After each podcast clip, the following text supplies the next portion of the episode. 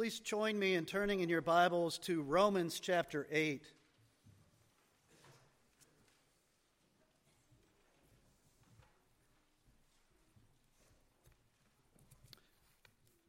Romans chapter 8.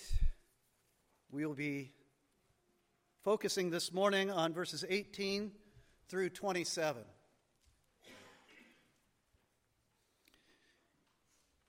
This is God's Word. God's Word is living and active, it penetrates to the very core of who we are. As the Spirit applies it to our lives, its power to transform us is incredible and eternal. Please give your attention to God's Word. For I consider that the sufferings of this present time are not worth comparing with the glory that is to be revealed to us.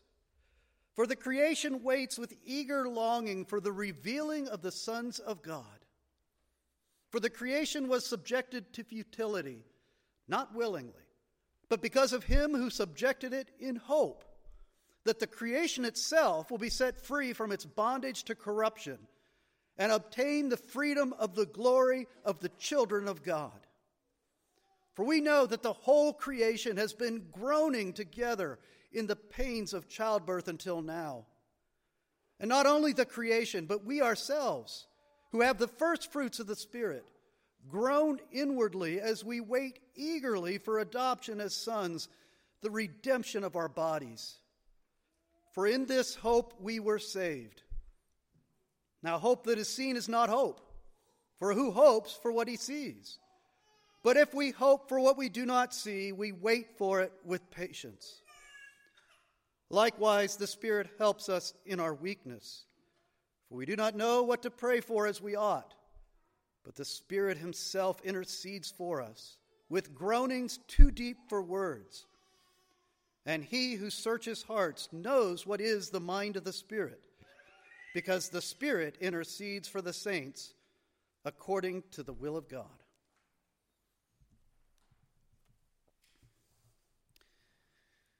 Well, weather fa- forecasters are telling us it's going to be a really hot summer this year,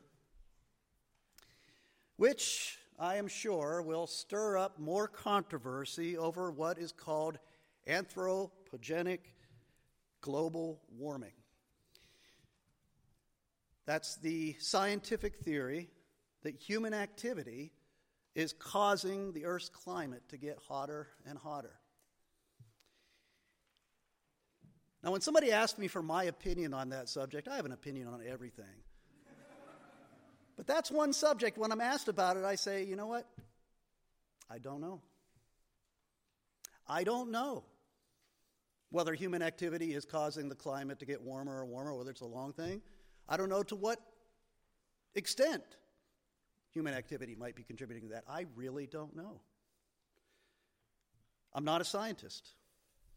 And I've done enough reading on it to know that the data, the scientific data on that subject is so extensive and complex and complicated. I, how am I going to figure it out?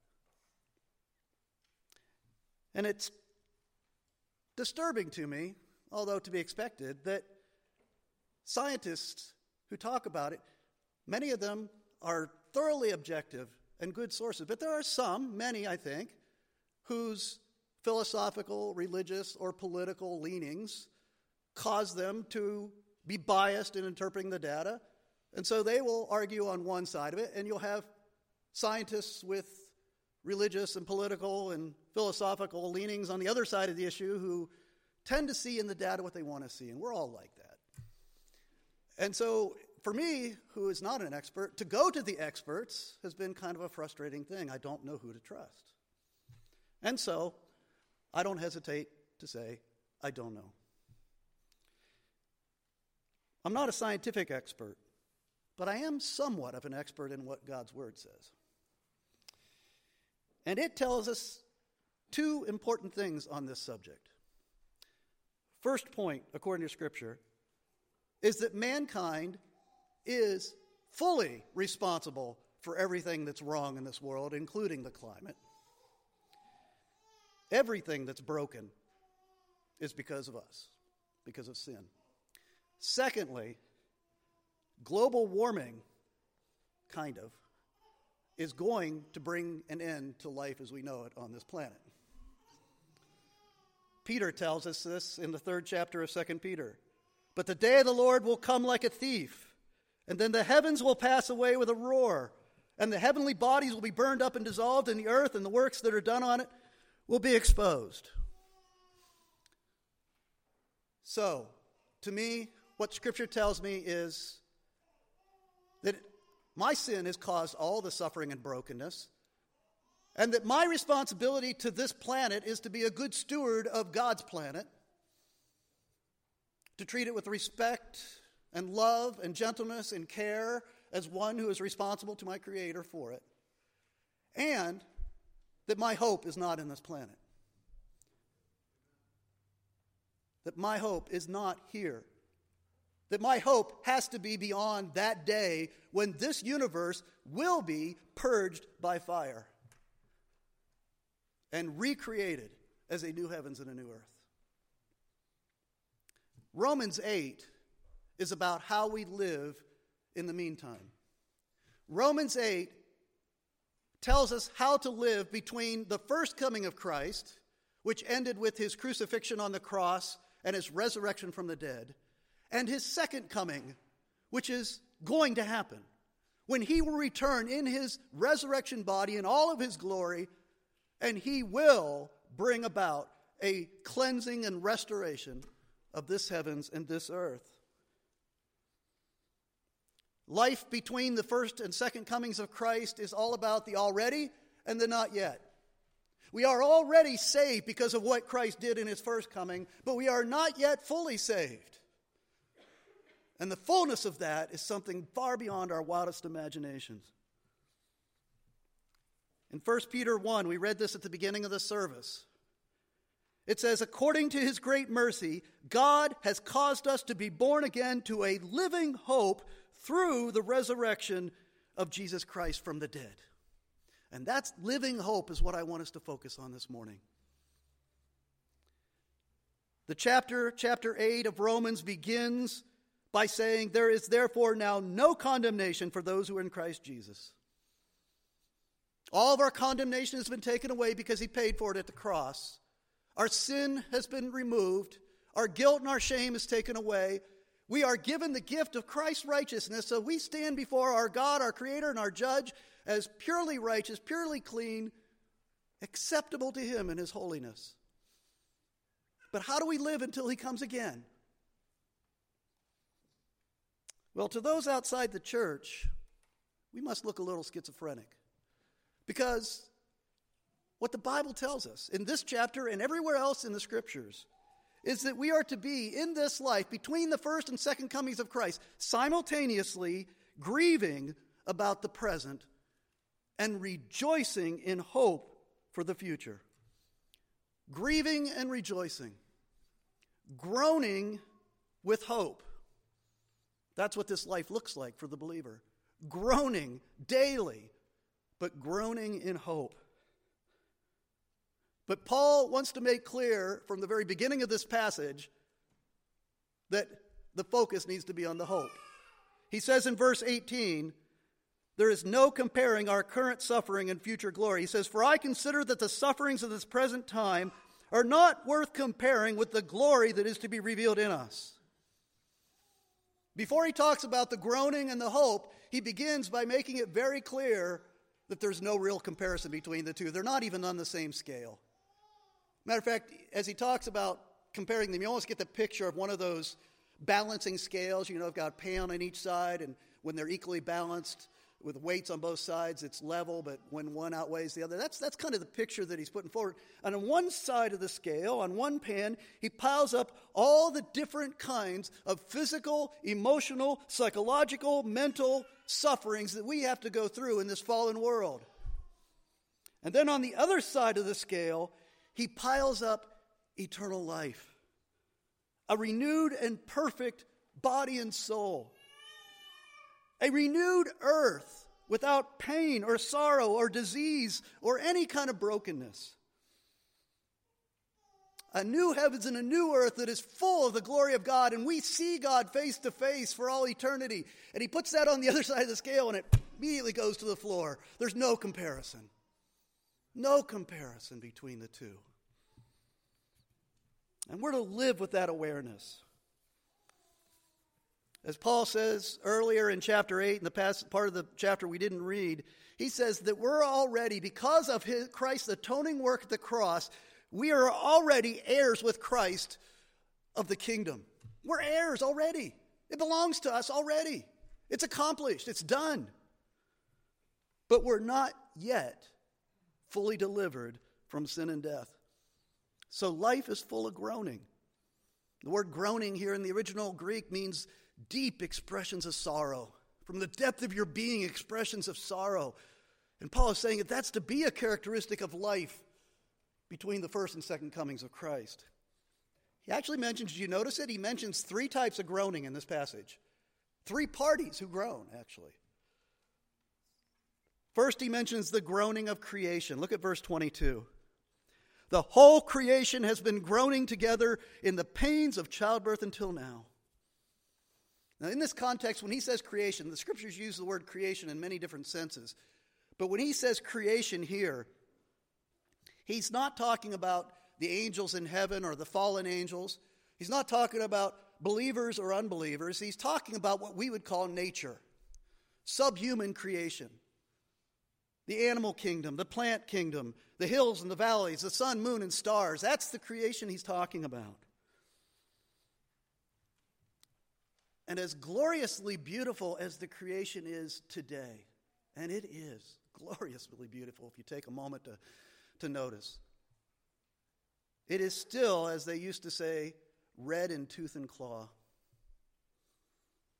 It's full of weeds, it's full of violence, it's full of predators, it's full of mutations, deadly forces, natural disasters, and mosquitoes. I hate those things. And it is certainly true, according to Scripture, that we are to blame for all of it. Adam's sin, the sin that we inherited from Adam, the sins that we continually commit daily. God has placed this beautiful, glorious creation under a curse. It is contained under a curse. Can you imagine what it should be? In verse 20 and 21, he says, Creation is subjected to futility. Passively, the creation was subjected to futility by its creator because of our sin, against its will so that it is now in bondage to corruption. What a sad thing to see the beauty of creation around us mutated, distorted, corrupted, dying, decaying, turning to dust and blowing away. Last year we studied the book of Ecclesiastes and the preacher, Koheleth, Professor Q as we called him, reminded us over and over that under the sun, vanity of vanities, all is vanity. That this current state of the world between Christ's comings is destined to perish. There's no hope in it, in and of itself. In Psalm 102, verse 26, it says, The earth and the heavens will wear out like a garment. But and that's the main message of this passage that Paul wants to get across us. But in verse 19, it says, The creation waits with eager longing for the revealing of the sons of God when our risen Lord returns. I love it when Scripture personifies nature. And I know it's a poetic device. I know that there's a sense in which this is not literally true, but I love the idea of creation groaning along with us and also longing in anticipation with us for its release from bondage to corruption and death and decay. The creation personified, Paul says, sees its sufferings as being a lot like labor and childbirth. It leads to an event so wonderful that you immediately forget the pain that preceded it. I love the actual literal Greek of what he says here. He says, The creation waits with outstretched head. And it's the idea, I think the image you're supposed to get is like seeing your young child trying to see over the windowsill up on his tiptoes, craning his neck, stretching it as far as he can so he can see out the window to see if the ice cream truck is coming down the street. Eager longing. That's the attitude of creation, looking for the second coming of Christ. You see, this is not the only place where Scripture personifies creation. It's particularly in response to when it talks about the second coming of Christ. It tends to personify creation to recognize that it rejoices and groans with us. In Psalm 96, it says, All the trees sing for joy before the Lord, for he comes to judge the earth. In Psalm 98, it says, Let the rivers clap their hands and let the hills sing for joy together at the coming of the Lord. In Isaiah 35, it says, The desert shall blossom abundantly and rejoice in that day with singing. And Isaiah 55 says, The mountains and the hills shall break forth into singing. What a day. Paul says, On that day, creation will be set free to obtain the freedom of the glory of the children of God. You see, just as we are the cause of all the brokenness in creation, we are, it's our glorification that is the hope of all creation. That's what the creation is waiting for, is for God to finish his work in saving us, to glorify us, to bring us into the fullness of what Christ died for. Because not only has he promised to deliver us from sin and its effects, but he's promised to deliver the creation from sin and its effects. And it will happen. No more curse. Isaiah describes it beautifully when the wolf will lie down with the lamb, and the leopard will lay down with the goat, and the calf will lie down with the lion, and a child will play among them happily and safely. No more hurt, no more crying, no, no more grief, no more loss, no more destruction. Can you imagine a creation like that? Of course you can't. but it's all centered about what Christ has done for the church. And so Paul then moves into talking about the groaning of the church. Look at verse 23. And not only the creation, but we ourselves, who have the first fruits of the Spirit, groan inwardly as we wait eagerly for the adoption as sons, the redemption of our bodies. Yes, today we grieve along with the creation for the effects of our sin upon the creation. We grieve over the natural disasters the hurricanes, the floods, the earthquakes. We grieve over the weeds and the thorns and the frustrations of our work. We grieve over the diseases and the deformities. And we grieve deeply over death. But it's even more than what the creation grieves over. Scriptures say that we grieve over other things that go much deeper. I love to read through the Psalms. The Psalms are meant to be the prayers, the, the expressions of the faith of God's people, especially in times of trials and difficulties and sufferings. And the Psalms often talk about our tears. Psalm 42 talks about God's people, the church, weeping over persecution.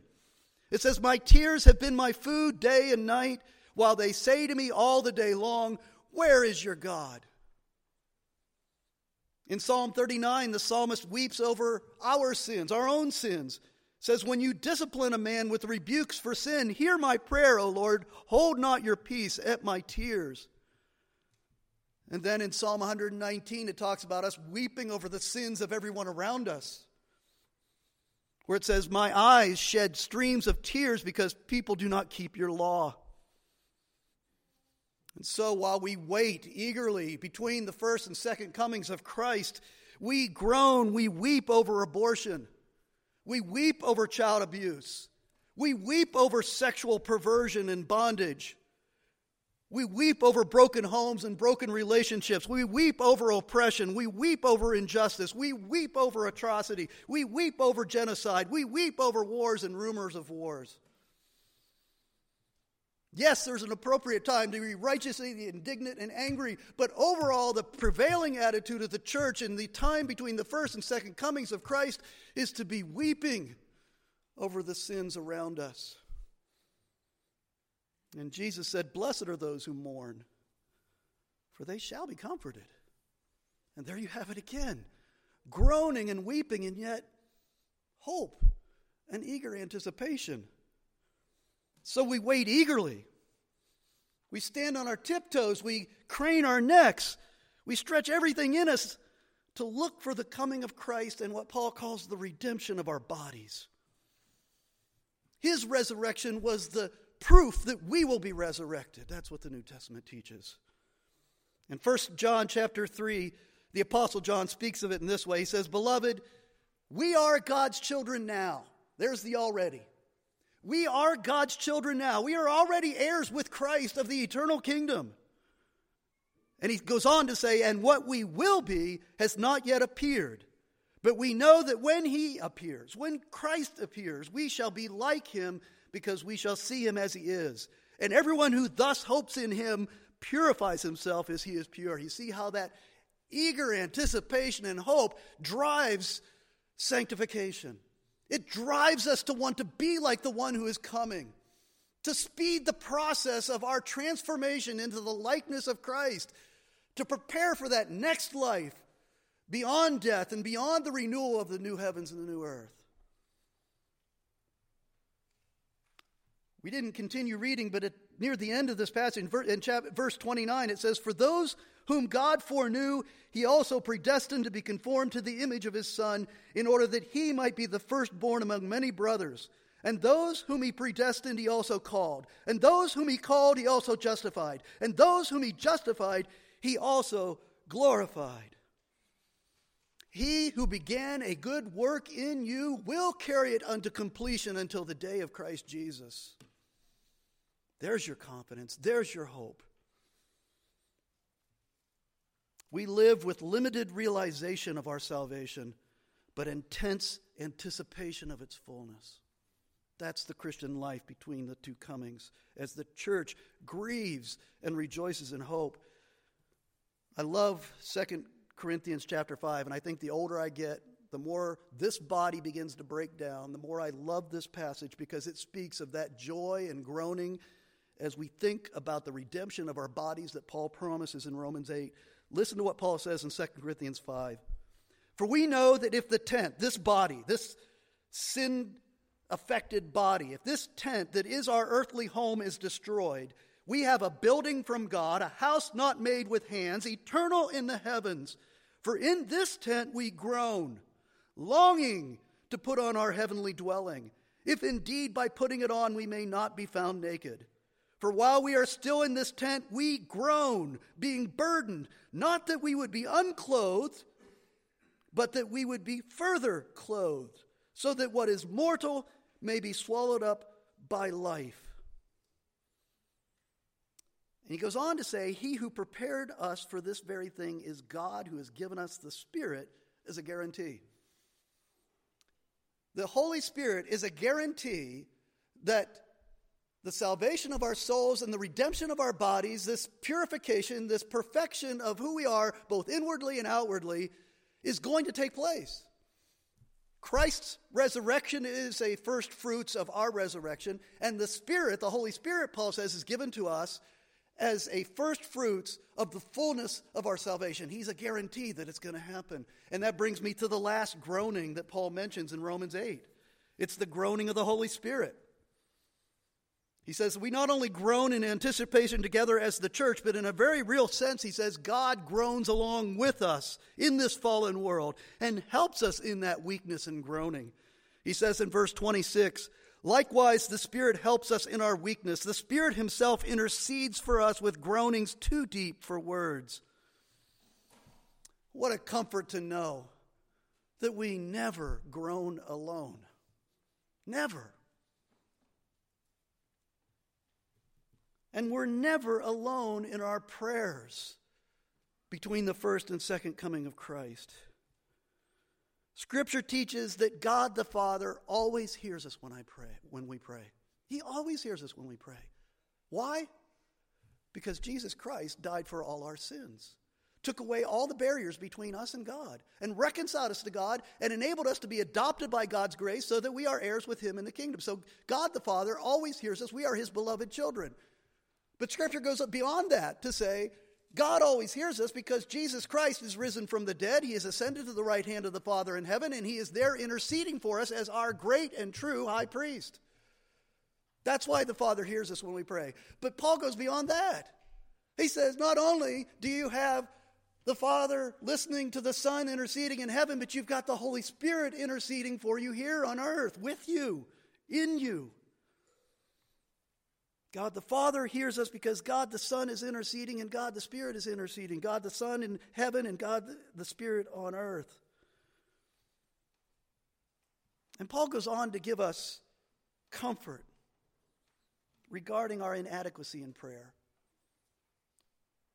I guarantee you that every believer sitting here this morning feels inadequate in prayer. I have never met a Christian who hasn't admitted that they feel inadequate in prayer. And God knows that. That's why He gave us the Spirit. The Spirit is to cover that inadequacy, to cover our limited perspective and our selfishness, our short sightedness. We don't know what to pray for in our selfishness and weakness and all the complexities of this fallen world. We don't know what to pray for. Do you remember what it was like when you were a child and you had to go talk to somebody and tell them something really important and you had a friend or a brother or a sister or a parent who said, Don't worry about it, I'll go along with you. I'll go along with you. And that's what the Spirit says to all of us as we feel hesitant to go to God in prayer, not knowing how to pray, what to say, what's His will. We don't know. The Spirit says, I will go with you. I will pray for you. I will intercede for you. I remember when my parents were dying, and they both suffered so much before they died. And you know how it is if you've ever lost a loved one like that, as they continue to suffer, you get to the point where you don't know what to pray. You get to that point, like I did, where you say, Lord, I don't know whether to pray for them to be healed or to pray for them to be released into the eternal presence of Christ once and for all. I don't know what to pray for. You know what the Holy Spirit says to that? That's okay. Just share your heart because the Holy Spirit knows the mind of the Father. And the Father knows the mind of the Holy Spirit perfectly. And the Holy Spirit is with us when we pray. And He will bring your prayers into conformity with the will of God. And the will of God is always perfect. God works all things together for good for those who are the loved ones according to His good purpose. That's what verse 28 reads in chapter 8. The Holy Spirit intercedes for us. And so we groan. The creation groans and the Holy Spirit groans along with us. But don't forget how the passage began. He, Paul says, The sufferings of this present time are not worth comparing with the glory that is to be revealed in us and to us. We can't save the planet because Jesus Christ already did. It's saved. It will be done. It will be a new heavens and earth that is far beyond anything you can imagine. And you are already saved if your faith is in Jesus Christ. But there's so much of your salvation yet to be experienced. Life under the sun, life between the first and second comings of Jesus Christ, is to be filled with groaning and eager anticipation. That's just reality for us now until he comes again. Let me read to you the rest. I've quoted a couple times at the beginning of the service, I quoted the beginning of the sermon. Let me quote the rest of that passage from 1 Peter 1 to hear how he echoes what Paul is saying in Romans 8. Peter says, Blessed be the God and Father of our Lord Jesus Christ, According to his great mercy, he has caused us to be born again to a living hope through the resurrection of Jesus Christ from the dead, to an inheritance that is imperishable, undefiled, and unfading, kept in heaven for you, who by God's power are being guarded through faith for a salvation ready to be revealed in the last time. In this you rejoice, though now for a little while, if necessary, you have been grieved by various trials so that the tested genuineness of your faith, more precious than gold that perishes though it is tested by fire, may be found to result in praise and glory and honor at the revelation of Jesus Christ. I hope that that's your hope this Easter morning. I really hope that that's your hope. Because that hope never disappoints.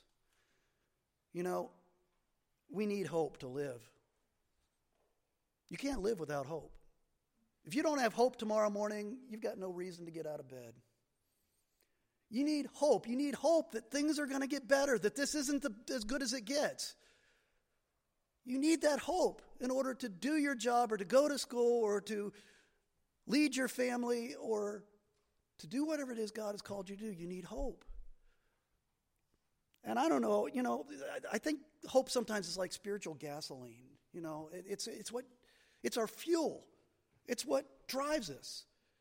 And the problem is, is that when our tank begins to get low, and it does, we go from being full of hope to being very low on hope. And when it gets very low, especially in this culture, in this materialistic world we live in, we tend to go to temporal and transient things to fill our tank up again. I mean, that's why you want to go shopping when you're low on hope. Because buying a new outfit or buying a new car or buying a new television will fill your tank a, bit. It gives you something to look forward to, some kind of hope. Or for more long term fillings of our tank, we'll go to our education and then our career and then starting a family and raising our children. But these things are temporary. They're good things. They're gifts from God, from who's our loving Father from above, but they're temporary. And if that's where your hope, that's the kind of hope that's filling your tank today, it's going to run out. But the kind of hope that Paul's talking about in Romans 8 and Peter's talking about in his first chapter of his second epistle, that kind of hope cannot, cannot be depleted. It fills your tank every day. And that's where you get the motivation to serve, to live, to witness, to to be who God has called you to be. It's that hope of the resurrection.